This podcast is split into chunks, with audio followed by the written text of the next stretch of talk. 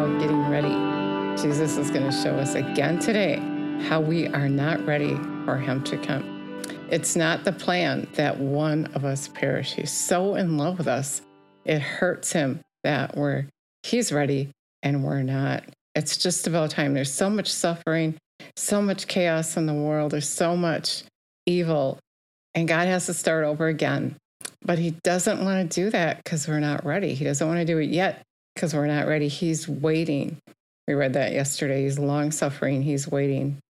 Let's acknowledge Him. Jesus, we thank you and praise you. We thank you so much that you're not just coming when we're not ready, that you're getting us ready by telling us things to come. You're warning us. And we ask you, Lord, that we could just have ears to hear what you're saying. I thank you that I would just speak the words that you want me to speak so the people would get it, so I would get it. We're asking for revelation knowledge so that we can understand that it's time, so that we get it, that it's time. And the only way we can be ready is by your direction, your revelation knowledge. We love you and praise you, give you all the glory. Really, we know nothing without him. We really don't. And so we need him to correct us. He corrects those he loves. And people don't like correction. They don't want to be told what to do. We're so prideful. And that's why God hates pride, because then he can't tell us anything. So we're going to talk about right here, Matthew 6 19 today. Jesus said, Do not gather up, heap up, and store for yourselves treasures on the earth where moth and rust and worm consume and destroy, and where thieves break in and steal.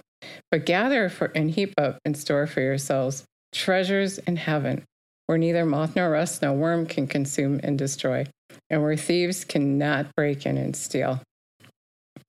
And that's where, and, and then it says, for where your treasure is, that will be your heart also.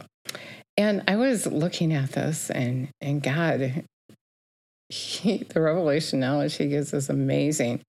I've looked at this so many times, and I understand it, but He put it in a way that applies to being ready. So, anyway, first let's talk about do not gather and heap. Jesus said, don't gather things up on the earth.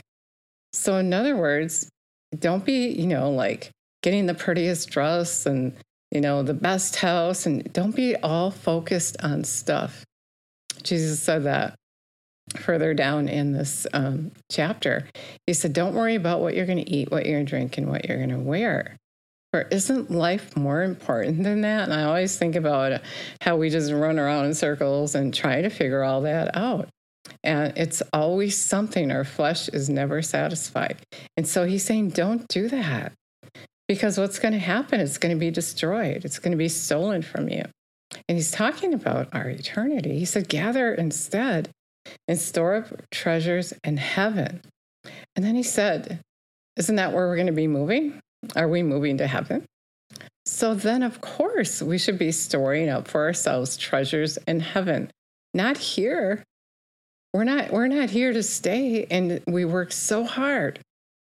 And he said, your, your father knows what you need. We weren't here to work for a living. We, were, we weren't put here to gather up for ourselves, like I said, the prettiest dress, the best house, the best car, this education. You know, everything is about us and glorifying us. And we're so prideful. And he's saying that's all going to diminish.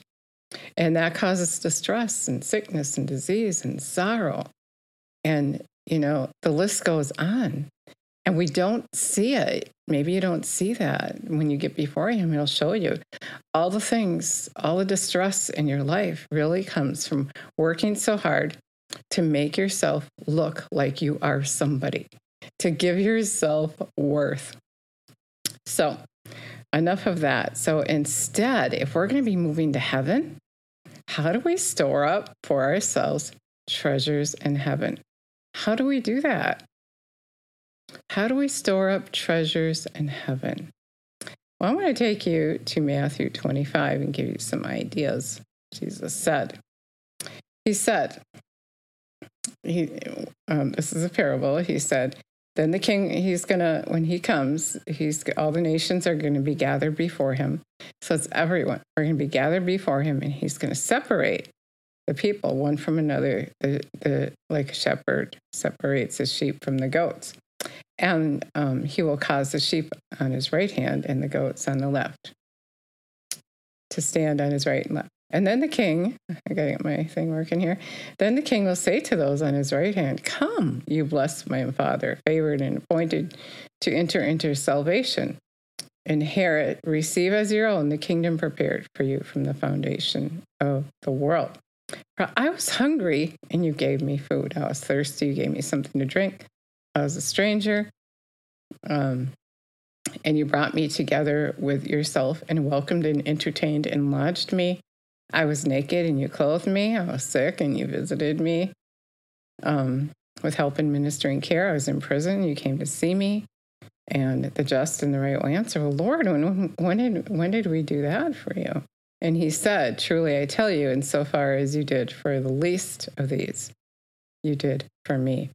And then he's going to say to the, those on his left hand, Be gone from me. You curse an eternal fire um, into the eternal fire prepared for the devil and his angels. I was hungry, you didn't give me anything. I was thirsty, you didn't give me anything.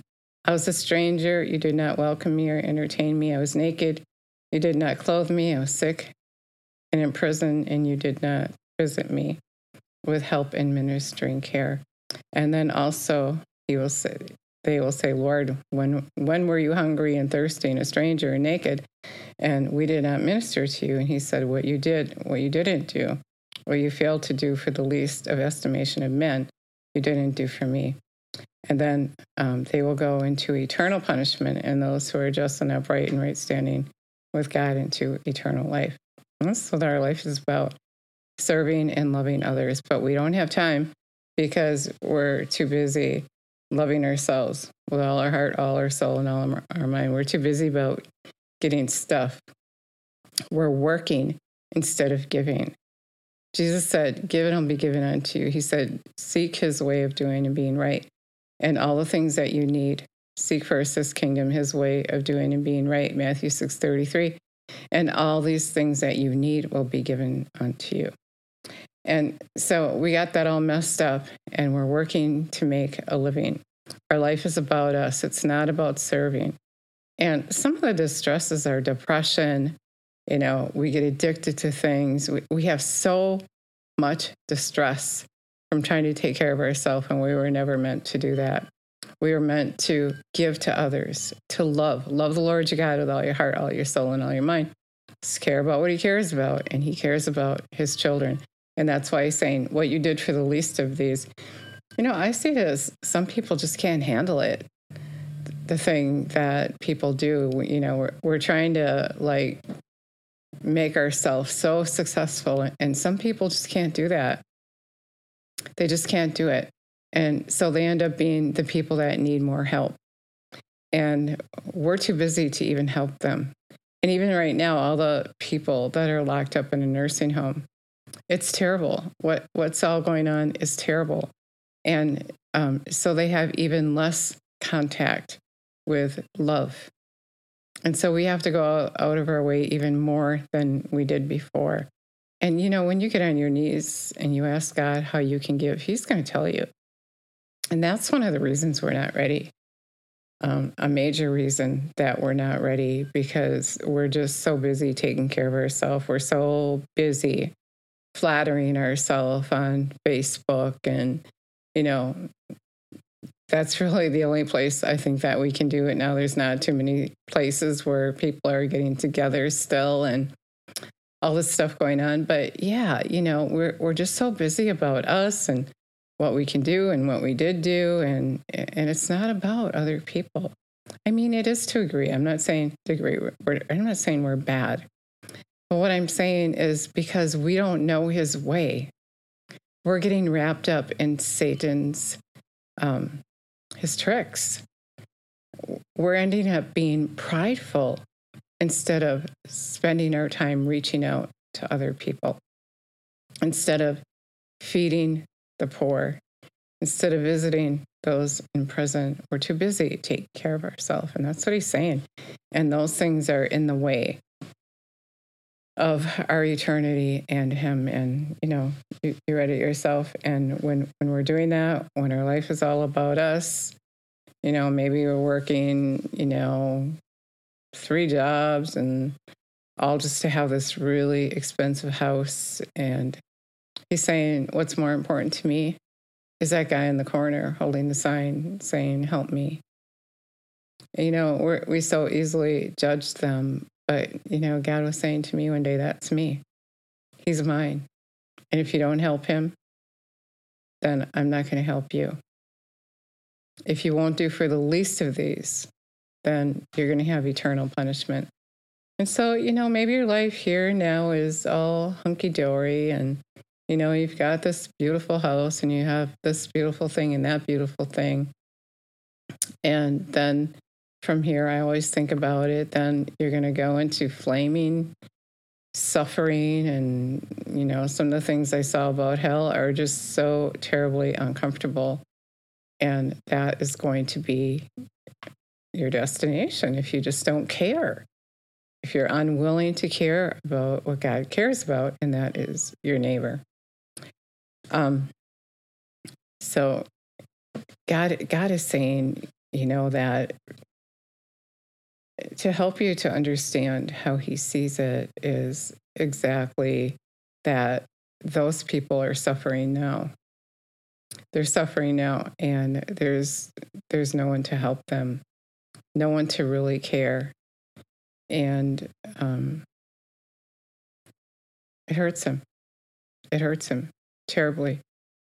And so he can't if he can't look to you as one of his disciples, you know, you can call him Lord. He said, Not everyone who calls me Lord isn't going to enter into the kingdom of heaven. And it's because you're ignoring what he's saying. Or do you even know what he's saying? Have you even opened up the word of God to find out what he was saying?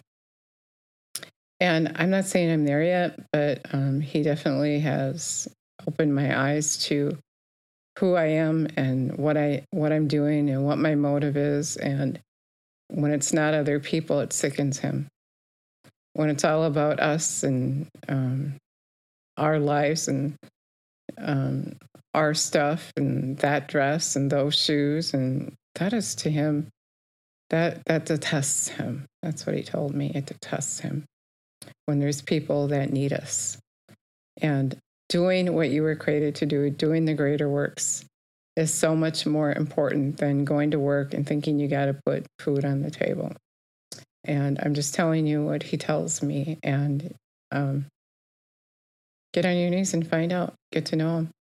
Find out the pain that he's in because we don't understand. We don't know. We're not taking the time to look at the word and ask for a revelation. Keep on seeking, keep on knocking so that we can get it so so that he can come.